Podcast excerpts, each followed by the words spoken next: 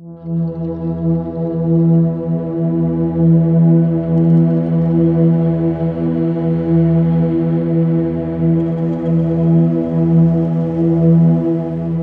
truth passes through three stages. First, it is ridiculed. Second, it is violently opposed.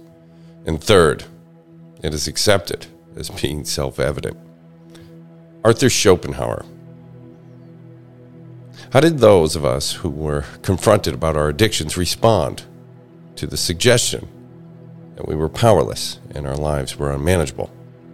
What a joke might have been a knee jerk reaction. The best defense was a good offense. A dismissive or hostile reaction to an inconvenient truth is sometimes what we call denial. A cliche of our addictive past, and now we identify as addicts, as if it was obvious. The truth of addiction passes through these three stages. Even in recovery, coming to terms with the new truth is a great challenge.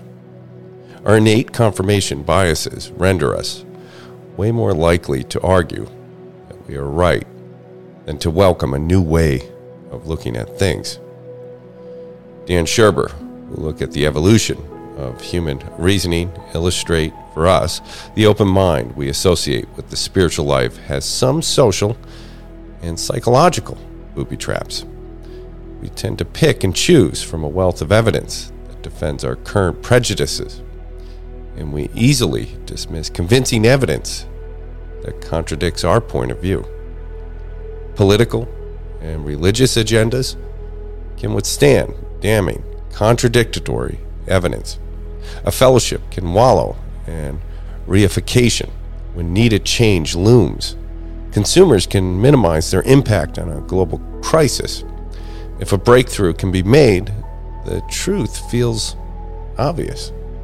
Maybe we find the routine and rituals of a meeting comforting now.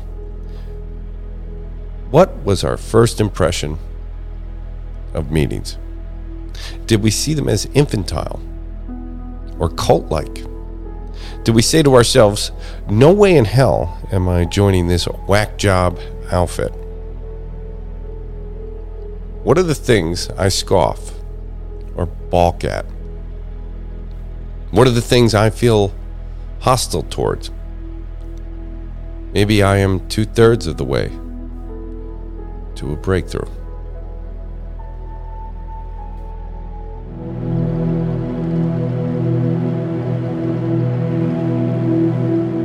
Thanks for starting your day with hammock readings. And we look forward to seeing you again tomorrow.